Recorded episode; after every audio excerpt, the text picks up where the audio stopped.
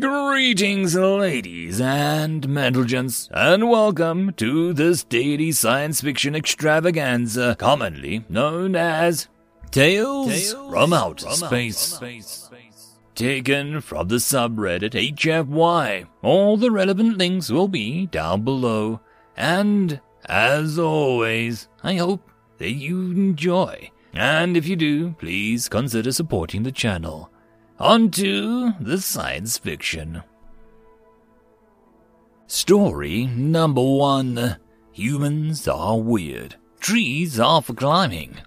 Seven trolls fluttered along the outdoor recreational area, just over the soft green gown cover, as he listened to his assistant. The larger winged was going over a list of guests that would be attending the new opening of the consulate. Seven trolls tried to pay attention, but the scorching heat of Sol was stinging his sensory horns dreadfully.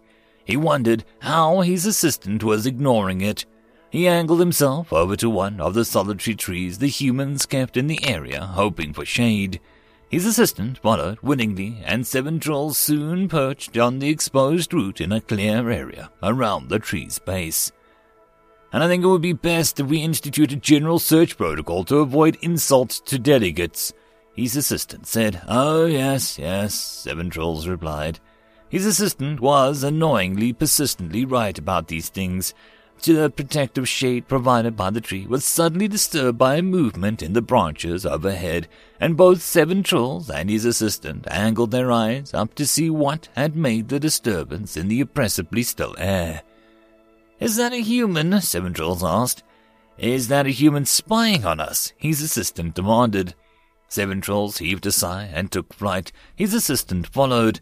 How would he know we would come to this tree? Seven Trolls asked. Ping, his assistant granted him. They had now reached the human, and any question was put to rest. The human was braced his massive form against the trunk and the branches and was blissfully sleeping away. His arms were sprawled over the branches. Seven Trolls grabbed a handy perch and swung down to a resting position, his assistant joining him shortly.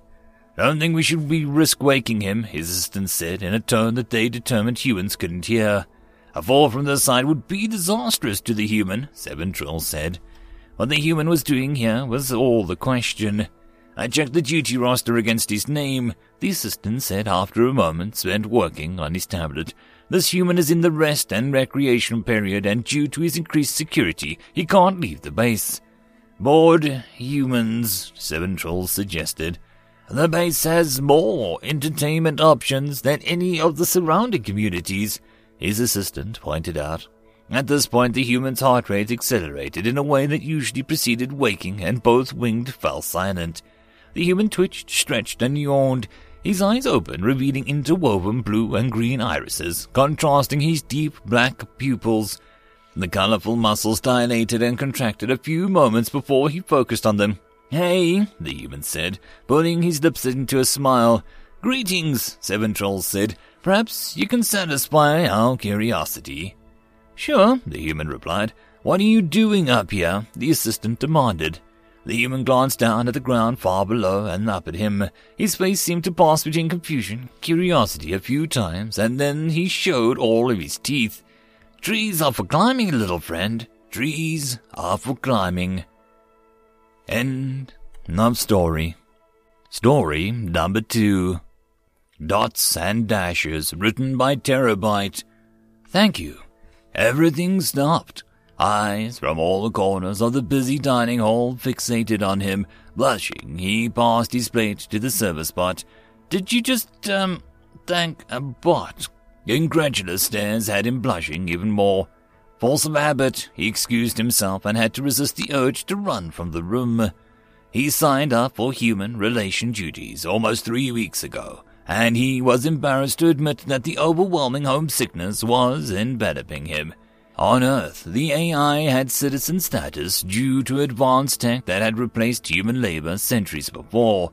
It was good form where we came from to acknowledge any sentience with a common decency. On this world, things were vastly different. The bots were ignored. No one addressed them by name or even rank. They did their service and went back to their charging ports with their shift ended. He wondered if they interacted with one another on the web. He knew that it was possible, even here in the murky backwater. He found his way back to his tiny cabin, grateful to be qualified for privacy. Cramped was infinitely better than having to keep his mask in place in the downtime.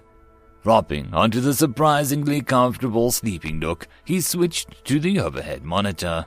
Three messages timed immediately, all from users he didn't recognize. "We would like to make your acquaintance." His heart skipped a beat. All three messages read the same. "I would like that." He copied all the address and replied as one. A message followed that appeared to be encrypted in some way. He racked his brain trying to decipher the code and climbed onto the sequence that jolted him upright, causing him to hit his head on the low ceiling above his bed. Rubbing the egg that had formed instantly, he read the sequence that was clearly a distress signal. Old Terra had a method of communication in ancient times that involved dots and dashes, and this one had leapt out at him like a beacon. S O S. Heart hammering now, he forced himself to remain silent and outwardly calm. The monitors in his room only recorded facial expressions. He was so glad that he demanded the rest of the functions be disabled, citing human privacy laws. He quickly accessed his own personal database that was completely sealed and impervious to censure. He tapped out a query and then responded in the same format. "Friend will help." He had hoped he had been right. Six moon orbits later, things on this planet had changed dramatically. He had enabled the sentient bots access to his web, introduced them to human and other A I species within the galaxy, and had even earned himself a commendation from the very organization that employed him. He touched the earpiece that had kept in constant contact with his new friends. They had gone on strike, refusing to serve until the rights were granted. The entire planet had panicked. They had taken their service for granted for so long that they had no idea how to do the menial daily drudgery that they enforced onto these beings. It had taken a week. Smelly garbage went uncollected, public restrooms went unclean. Worse for many of the organics was the chaos that ensued on the highways. Traffic had been orderly and efficient, but without the collective minds of bots, chaos reigned supreme. He chuckled under his breath. The very same organic that had challenged him in the dining room had been horrified to learn that he had to clean up after himself. The sentient bots were happy to serve. That was their purpose, and they were content with that. What they had faced was oppression. No sentient being, organic or A I, can cope with that indefinitely. H F Y, the dots and dashes vibrated in his earpiece. Human friend, yes. End of story. Story number three. Not Heavy, written by Runya P. A man with a shiny stripe on his arm carried a child on his back on the way home. Already half as heavy as a man, the child was big for someone still so young. "They call me names again," the child said quietly into his back, his arms wrapped around the man's neck over the shoulders as he leans in for support. "Called me freaky, weird, and, um, fat. And you know none of it's true. They mean and wrong, but I'll always love you just the way you are," the man warmly replied as they stepped up to the steps of their home. "I'm sorry I'm so heavy," mumbles the child at his back, tears in his voice. In response, the man holds him just a little closer, feeling the wetness on his shoulder. "You're not heavy, my son," he says jovially, and the weight of the child's chest is lifted a little more as they step into their home. A man with two shiny stripes on his arm carries a boy on his back who's already bigger than he is, with one arm looped around the boy and another holding his legs together around his waist. He feels wetness on his shoulder. He takes a step away with careful haste. "I got into a fight again today," the boy says weakly, his arms hanging loosely over the man's shoulder. "They said I don't belong, that you're stupid to have taken me." There is more wetness on the man's shoulders as he holds the boy just a little closer. His steps moving just a little faster. You should just leave me. I'm just a burden." The boy sleepily mumbles as the man squeezes him close. "Don't be silly. You're not heavy. You're my son," the man warmly says. The weight on the boy's chest lifts a little more, and they step into the clinic steps. The man with three shiny stripes on his arm carries a teen on his back. His eyes are burning and his lungs are on fire. Every step he takes, his body threatens to buckle and his back strains. But he continues to carry his child. Even as the smoke burns his lungs and each cough threatens to make him collapse, he walks. The man keeps going, carrying the teen until the air is clear and no longer burns to breathe, and his eyes don't feel like they're boiling away. He feels many hands and hears many shouts as the two are helped down from their home.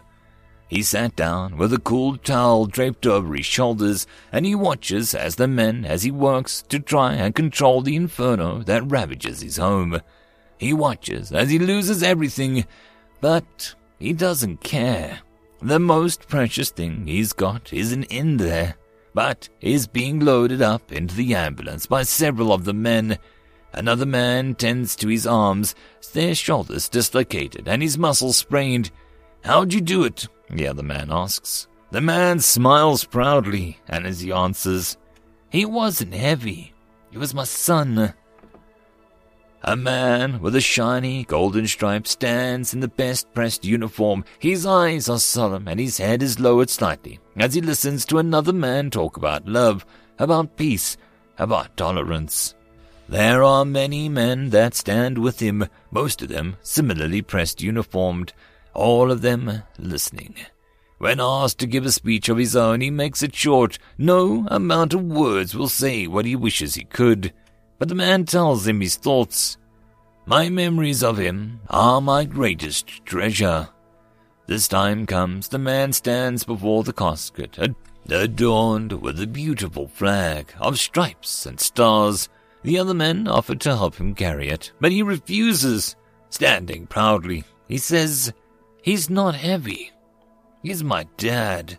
And the man grasps his father in his powerful claws and carries him on his back, standing tall over the other men as they walk down the steps. End of story. And that, my friends, concludes this dose of science fiction fun. I hope that you enjoyed. And if you did, please don't forget to support the author from the link down below. But if you want to support this channel, there are links as well down below for you to help with. But the easiest way would be to share this video. And if you are so inclined, subscribe as well. I will see you all in the next episode. And I hope that you all have a fantastic time until then. Cheers.